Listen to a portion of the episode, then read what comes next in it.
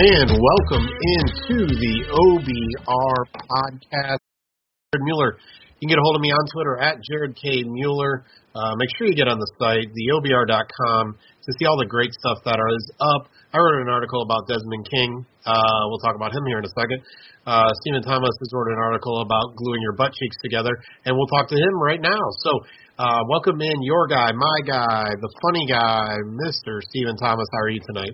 Well, you go with your strengths when you write stuff. You know, they say write what you know, and you know stuff like gluing your butt cheeks together and um, falling naked on a pile of thumbtacks. That's that's like stuff that that's up my alley and seems like it could happen to me. So that's what I wrote about. You know, it's funny. I didn't even read the article yet, just because I just got off work and all that fun stuff. But um, you know, I just knew that was the that was one of the things in it. So, Stephen, while we have the trade deadline, which we're going to spend most of our time on uh, talking about for tomorrow, which is a big day for a lot of reasons. Uh, go vote, folks. Uh, but besides that, there's also the NFL trade deadline. First, we got to talk about the mess the interesting, the the boring, the frustrating, the butt cheek closing uh, game from Sunday. So, what do you have taking away from the Browns losing to the Las Vegas Raiders uh, on Sunday in that wind? Uh, what do they call it? The grapple uh, game. What what are some of your thoughts on that game? I mean. It, it, it was awful. It was terrible. It was it was actually kind of boring. It reminded me a lot of the 2016-2017 seasons where it's not even like they gave up big, exciting plays that were fun to watch. They just boringly gave up 12 play, six yard, you know, six conversions of third downs on the drive, boring drives that they lost to. I mean, it was it was just dull. But in reality, it didn't really reveal anything that we didn't already know. I mean, without a fully healthy Myles, it has a tremendous effect on the entire defensive line and the, and the entire defense because you know with him being gimpy and, and being rotated in and out and everything, they they ran the ball way better than anyone uh, was expecting. Um, we still have they're good but not great.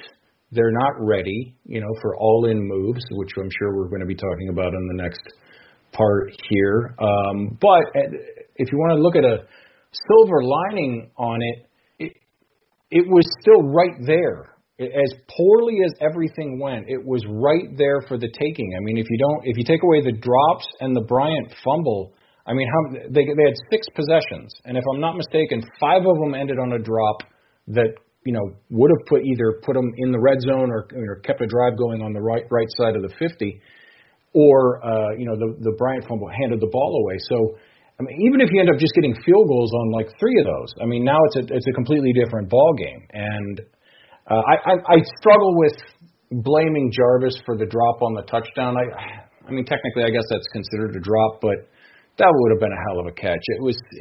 I, I I can't blame him for the other one. I can blame him for, but that one, it's it's it's hard to call a drop on that. You know what I mean? It's I mean, I mean technically yes, but yeah, I mean I don't know the one on the touchdown that they reviewed and overturned. I eh, I don't know, but I mean I think that's the the good thing that you can take away from it now that the emotion is gone and the anger we've gotten the anger out of our system. You step back and you look at it and uh, and looked at it in totality as poorly as they played in as many different aspects of the game it was still right there for the taking. And in years past had they played half that poorly it would have been 50 to 3 you know against anybody. Right. so I mean, you know, you, you never want to. Um, there are no moral victories, and I'm not trying to sugarcoat it because it was just awful yesterday. But if you want to take the emotion out of it and try to find something moving forward to build on, it's that there's a lot of talent on this team, and they easily could have won a game that they had no business winning.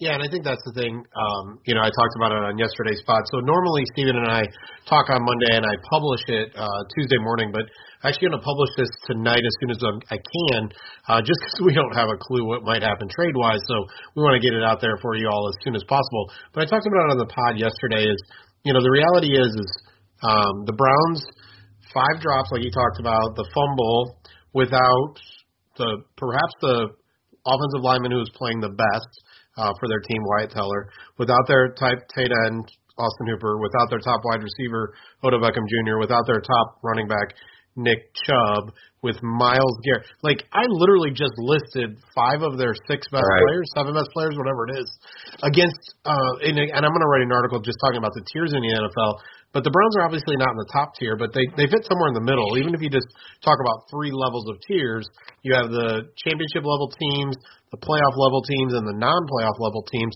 The Browns fit there right there with the Raiders in that playoff level team. And with all of that true, the game was there for the taking. Like that is telling. And you're right. In the past, it would have been 50 to three. So, you know, there are a lot of things in your article uh, today that uh, I, I can't wait to look at, which would have been funner than, than that game. So let's move forward. So well, and then throw on top of that, neither of us have talked about it. Uh, you got uh, Jed, who's been really, really good all year, having without question his worst game. I mean, he, it was right. just it was just terrible. Two false um, starts, one holding. And I have no no doubt that he's going to bounce back from it. But yesterday was a stinker, and, and frankly, and I'm not the only one who said this. I said it about midway through the second quarter, and it just continued. I it was so weird that they maybe it's hangover from the wildness in Cincinnati, but they were just flat. It just seemed incredibly flat. It's it was a very boring, unemotional, at least from the outside looking in, performance, and that's the first time we've seen that. I I and I imagine it's not going to happen again. I, I, I Stefanski and his staff have done a great job of if there is a mistake, they figure it out and they correct it. And there, there's not a lot of things that we see happening over and over and over and over and over again uh, that they have the talent to fix.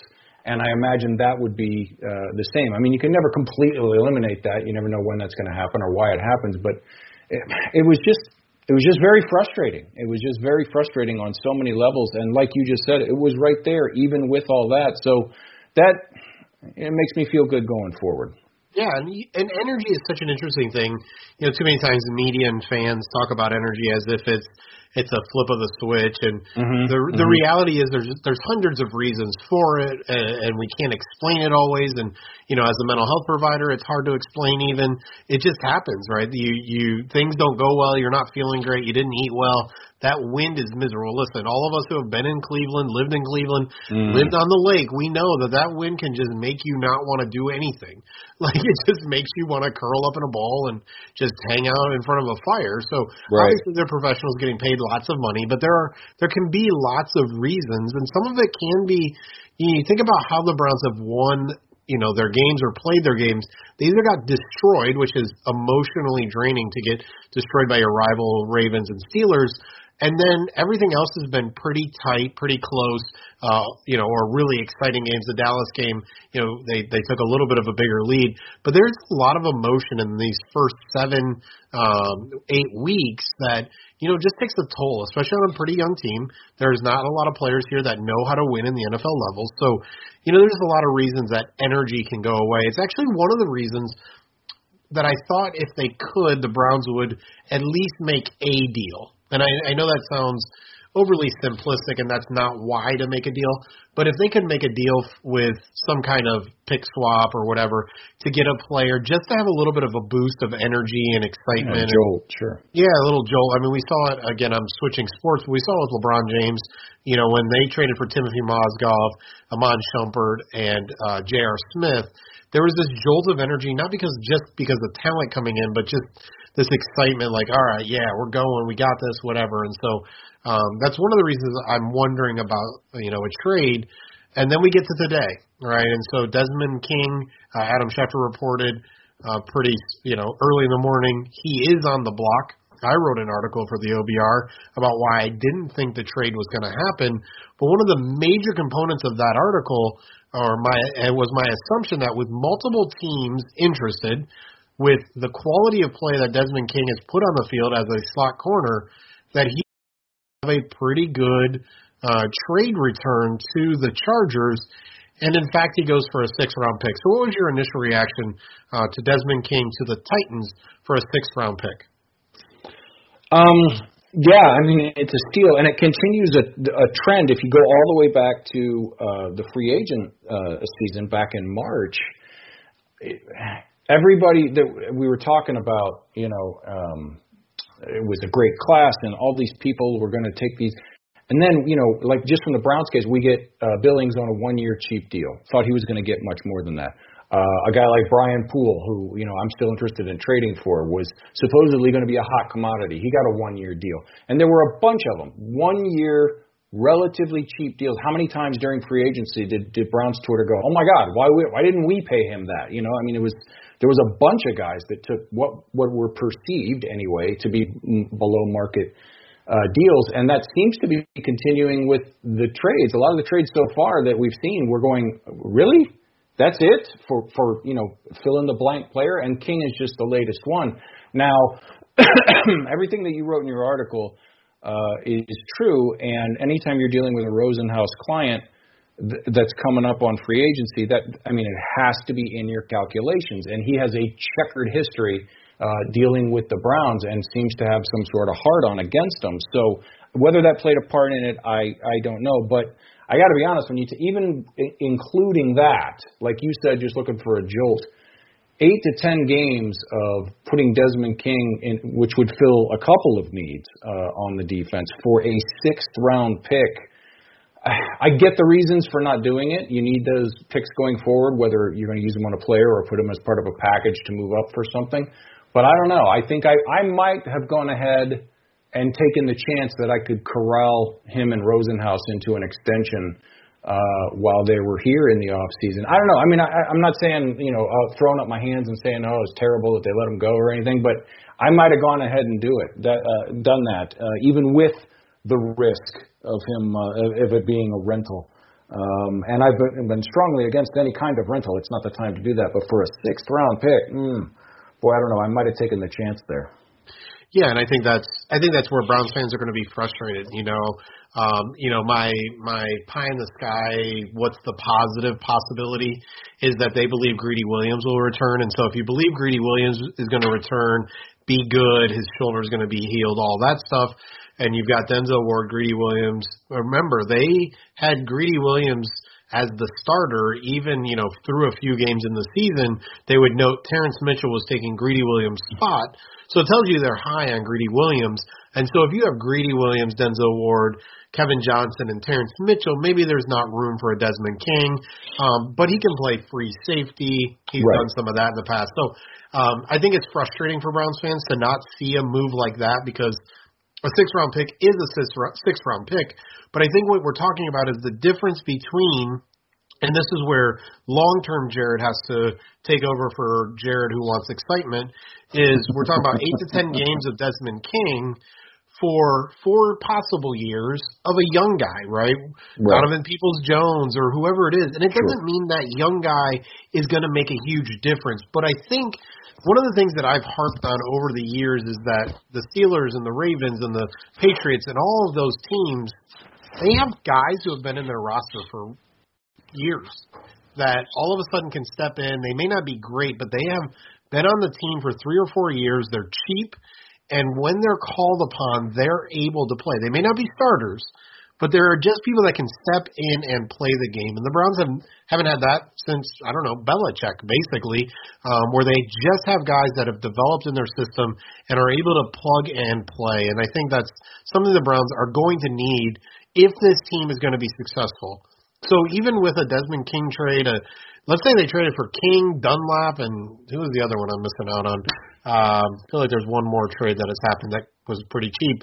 But even if the Browns have made those moves, I don't think anybody's thinking they're going to be they're going to move up a tier. Right. right? They're they're not. That's not going to happen. Nobody that's been traded, Yannick Ngakoue, um, you know, whatever, are going to move the Browns up a tier. But that doesn't mean they're not going to make some moves. So we talked before the show started about a few names, and we're going to hit it off with with what seems like the biggest name, and also maybe the biggest guy and that's Quinnen Williams, someone who, if I remember right, you were really, really high on him when he was coming out in the draft. A, is that accurate? And B, what are some of your thoughts about the possibility of adding him to Myles Garrett and that defensive line?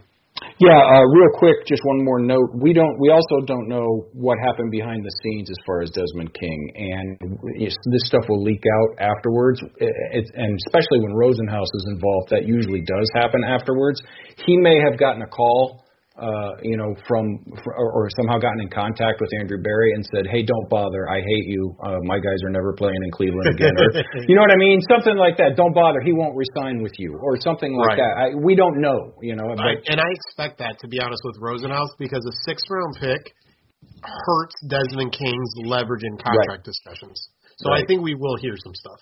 Right, but uh, moving on to, to Quinnen Williams, yeah, I mean, uh, geez, what a prospect, you know. And then he battled injury for most of the last year, and uh, you know, there's a there's a segment of Jets fans that apparently behave exactly like a segment of Browns fans, in that if you're not wearing a gold jacket by week three, you're a bust, and they hate you, and you should get run out of town on a rail. Um, let me say, uh, you know, right up front, and I think you're with me on this. I find this rumor that he's available to be highly dubious. Uh, you know, why? Even if you did hate him, why would you give up on a the number three overall pick eight games into his second season when you're rebuilding and you have a, a oodles of cap space? He seems like the kind of guy you would want in a rebuild. Young, cheap, you know, gives you the flexibility. I don't know. All that being said if he is on the block, in a heartbeat, I'd give it two, and I wouldn't even think about it. It would, I mean, and obviously you try to you start lower and you try to you know uh, get the best deal that you can. But if it takes a two, uh, no question. I mean, I wouldn't even. He'd be here yesterday. I'd, I'd carry him from New York to Cleveland piggyback. Um, no, you wouldn't.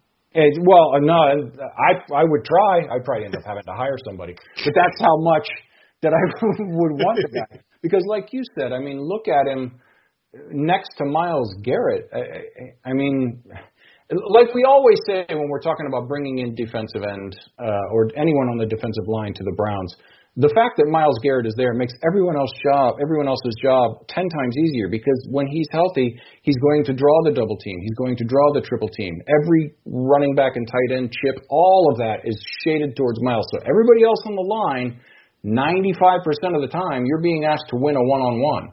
And there, there, how many guys can win a one-on-one at least half of the time in the NFL? There's a lot of them. And so I would think that coming, being able to put your hand in the dirt and turn your head to your right and see 95 out there would be a huge draw for guys on the defensive line in free agency or if they're on, you know, hey, do you want to get traded to Cleveland with their agent, that kind of stuff. So yeah, if he's available, I, you'd be insane not to at least make the call and engage in some serious negotiations. Now, if they're asking, you know, uh, two firsts and a player or something ridiculous like that, of course, you know, Andrew Berry's not going to step outside of his guardrails. But I, w- I would give next year second, and I wouldn't even think about it for Quinnen Williams.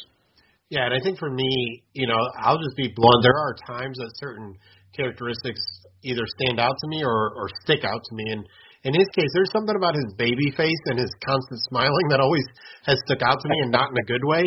And I know that is not what um, we should be doing. I just I always get this soft feeling from him, and it's literally only because of that. And I always have to kind of fight my own bias there. But again, adding uh, someone who will be 23 at the end of the, basically the season, right? And that's also what surprised me about Desmond King. The guy's 25 years old, right? Mm-hmm. These are young guys, but um, you know, I think it would be silly for the Jets to make that move, but um, you know, Joe Douglas, I think he got a six-year contract, so he has a lot of flexibility there. The Browns have some flexibility with two third-round picks, uh, as well as you know, obviously their full allotment uh, of picks the following year. That I think they can make some something really interesting happen there.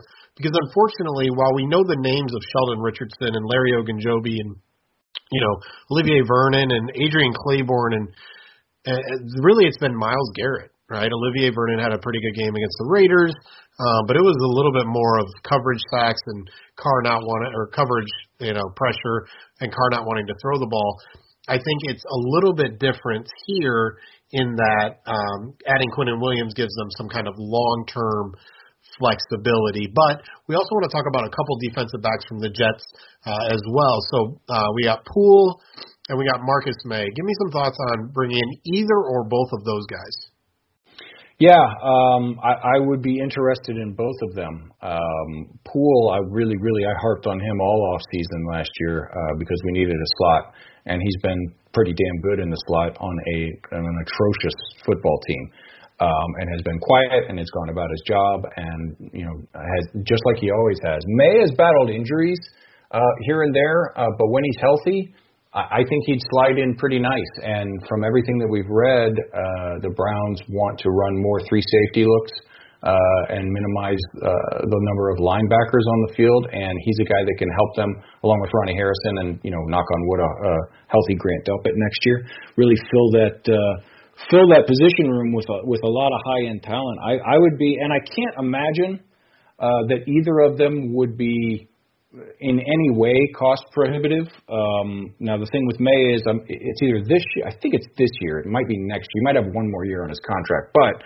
he is coming up for renewal, and I know that people have said that they're not looking for that.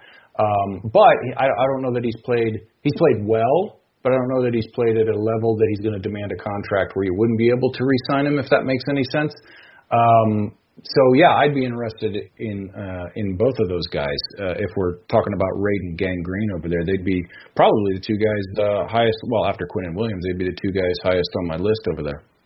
Yeah, and I think the interesting thing is when we talk about the secondary is really again about this year, next year, and we'll talk more about that at, at the end, kind of wrapping it all up. But you know, if next year you have Ronnie Harrison and Grant Delpit and somebody, right, whether that's Karl Joseph, whether that's whether that's another one-year free agent, you know, like a, a Ha Ha Clinton-Dix. I have no idea. I'm just throwing out one of the random names from this off season that we had some interest in.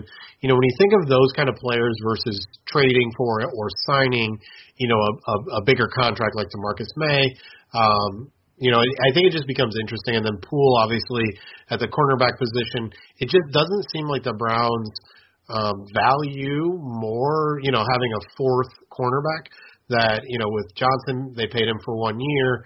Uh, so I, I think it's just really interesting that we see the concerns in the secondary, obviously, uh, but the Browns seem to see answers for next year, and so then spending this year for something you have answers for next year um, versus Quinnen Williams. Obviously, we're talking about the defensive line. I think it's just such an interesting conversation about assets and how do you use them when you're thinking about the short and the long term, uh, especially after today where there's current discussion about if there's any more problems and games need to be moved, that they may end up having eight teams from each team or each mm-hmm, conference mm-hmm. in the playoffs. That really opens up that making the playoffs a won't matter as much, uh, but b um, will be a little easier for the Browns as well. So we talked a little bit about some of the secondary and the defensive line. You and I both agree that they're less likely to make a deal at wide receiver. But there are a couple of receivers down in Houston that that could draw our interest, as well as Breshad Perriman in New York. But we're looking at Will Fuller and Brandin Cooks. Uh, obviously, Fuller is more of the deep speed guy, but uh, his contract ends at the end of this year. Uh, so he currently his contract is ten million dollars, so the Browns would owe a little bit over six, somewhere in that area. Uh, then you have Brandin Cooks, who they haven't a potential out uh, after this year, uh, but right now makes eight million dollars. And then next year, actually has three more uh, years on his contract for twelve million dollars. Uh, and so, really, his out is really after this season would be the best out. Um, it looks like for him, them. Uh, so when you look at Cooks and when you look at Fuller or even Breshad Perriman, any of them really stick out to you as yeah, let's do that. That seems like a good move uh, for the Browns, both maybe this year or for the following years? Um, I I don't know that they're going to. I don't know that they need one uh, at wide receiver. But if we stipulate that they're looking for one of those three, I'd be partial to Brandin Cooks, to be quite honest, because he's you know he's a deep threat. He's the guy that takes the lid off the defense, and that's something that they're they don't really have right now uh, since Odell went down. And uh, his contract, you know, you say, oh, eight million this year, twelve million next year, and people, you know, they they uh, clutch their pearls. It's really not that much. Um, I mean, it's not cheap, but it's not like it's outrageous or anything like that. Um, and if these rumors about Odell being moved are true, you're basically swapping out, you know, contracts, uh, not dollar for dollar, but but you know, close enough. Um, those would be the guys that I would. Uh, uh, I, I know Baker had the good connection. He basically saved Breshad Perriman's career a couple of years ago, um, and I know he had the good connection with him. But I just, I don't know. I, it, it would be a one-year rental at a position that they're not really focusing at that they don't you know you know isn't doesn't have a lot of uh, I don't want to say not a lot of value, but it's not something that they want to allocate huge amounts of dollars to um, moving forward from everything that we've seen. I'll throw another name in, uh, and he's at the end of his contract, rookie contract, but I don't know that he's going to demand a, a massive one moving forward, and that's Josh Reynolds uh, out in uh, Los Angeles for the Rams. He is, you know, through no fault of his own, he's fallen behind some guys that are really, really just having outstanding breakout uh, years the last couple of years, and plus uh, uh, they've adjusted their offense to be more tight end centric, much like uh, Kevin Stefanski has.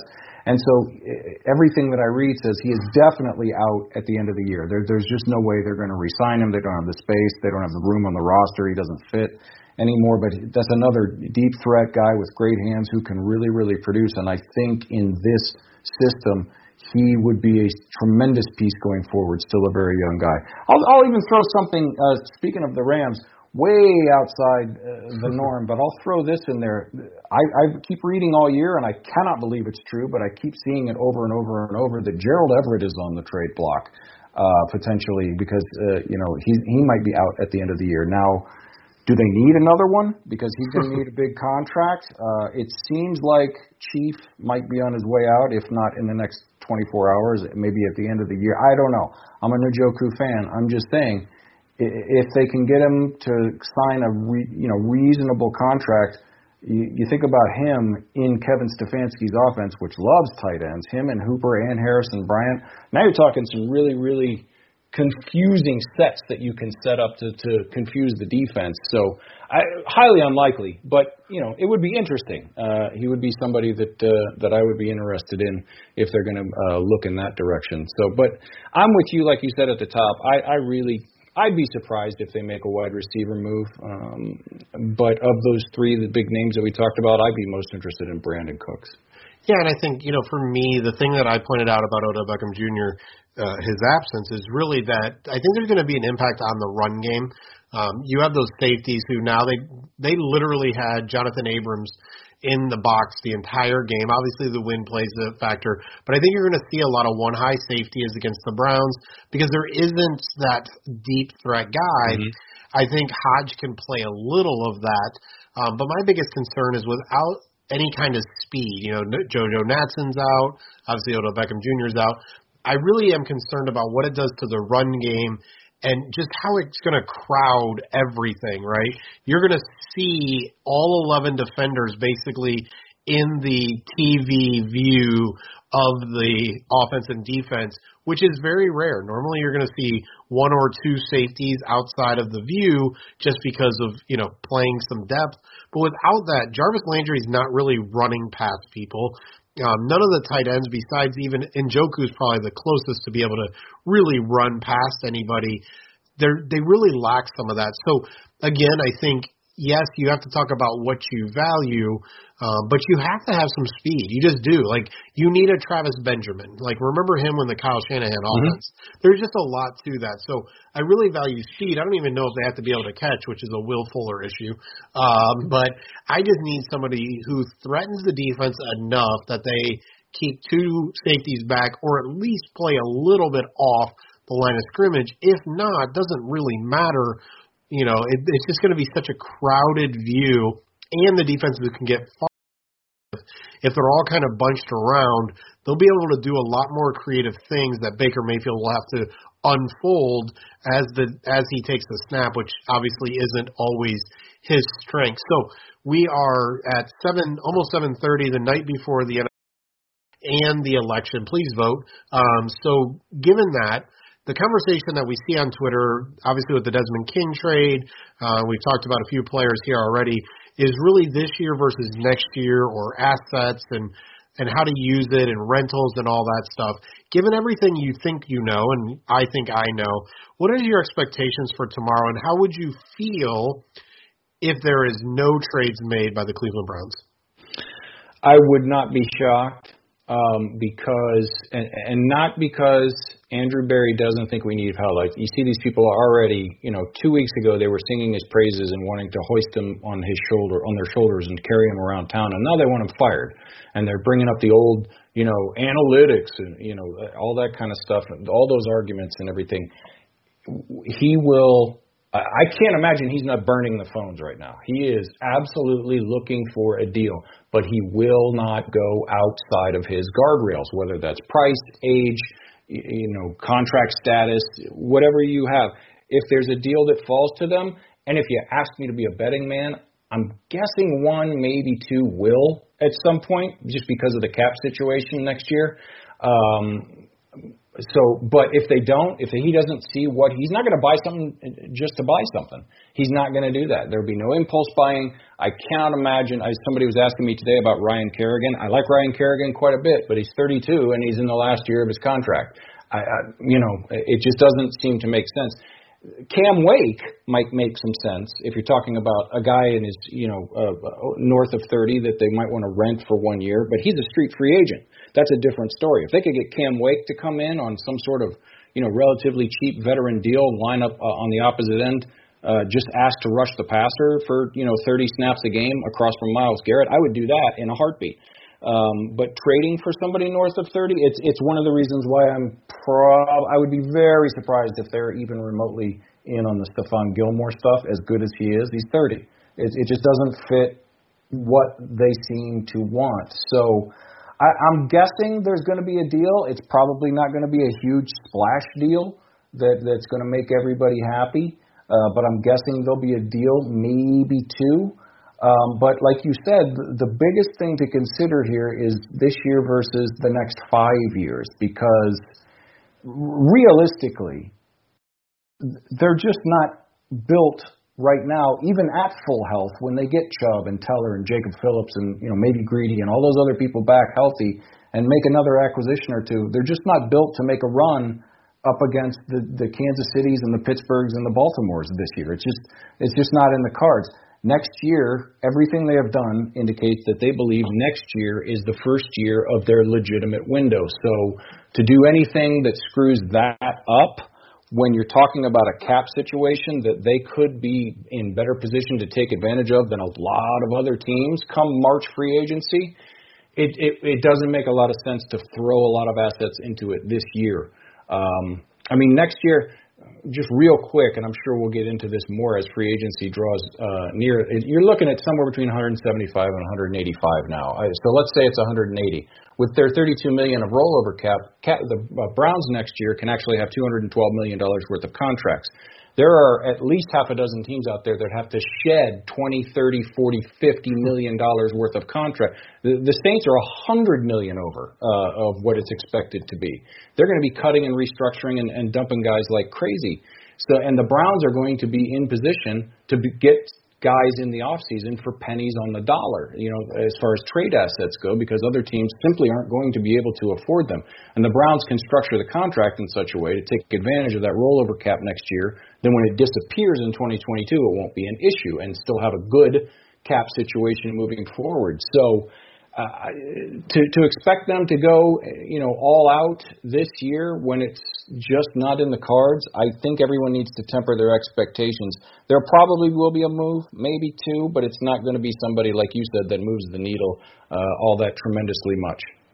You know, I think Stephon Gilmore is really the one guy who makes sense to me, even though his age is not there, and I think he makes sense in a leadership perspective, talent perspective right now contract perspective, even though there's all this talk that he's going to want a new contract, despite the fact that he got a huge signing bonus and all that stuff for his last year on his deal, he makes a lot of sense to me because I think there's some versatility there.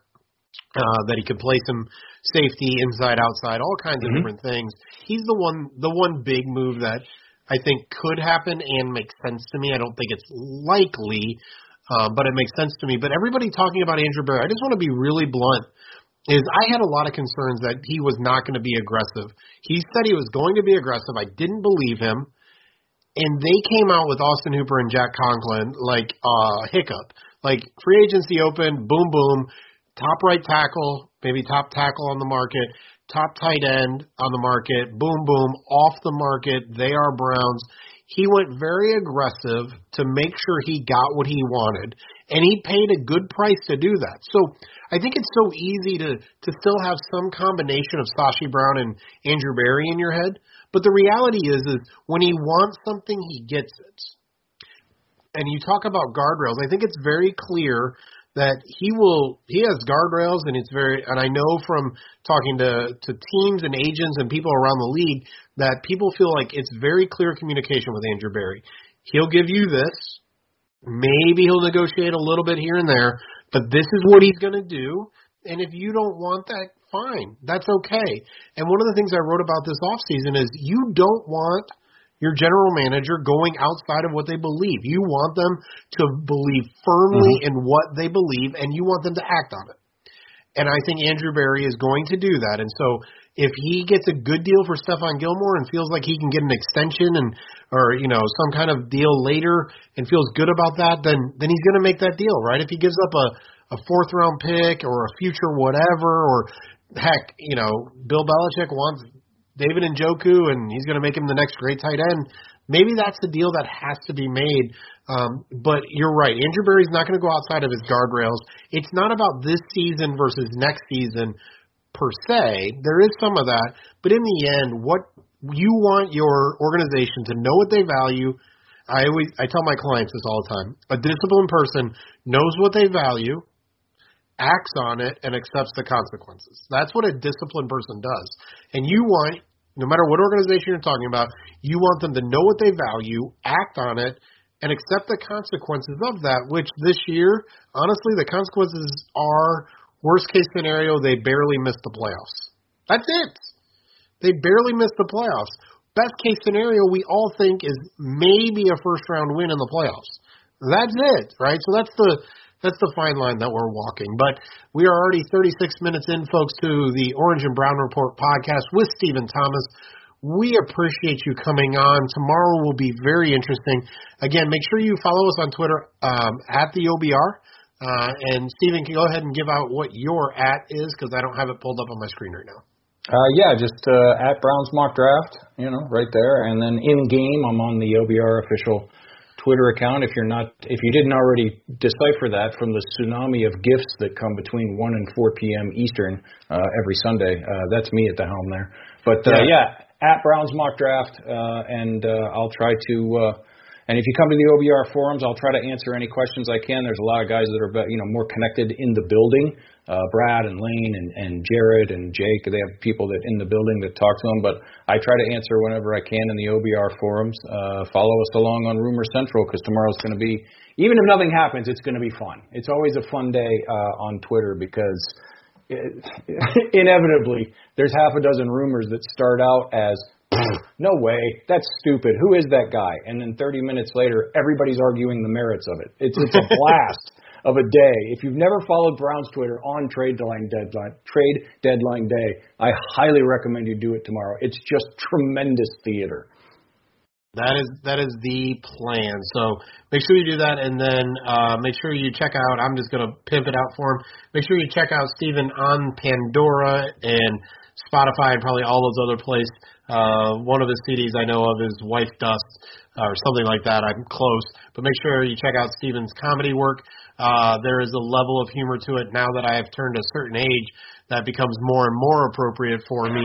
Uh, so I so I appreciate it now more than ever. So Stephen, again, thank you for coming on, man. Hope tomorrow is a lot of fun. Um, and uh, everything goes the way that you hope it to be uh, out there in your in your in your California uh, palatial estates.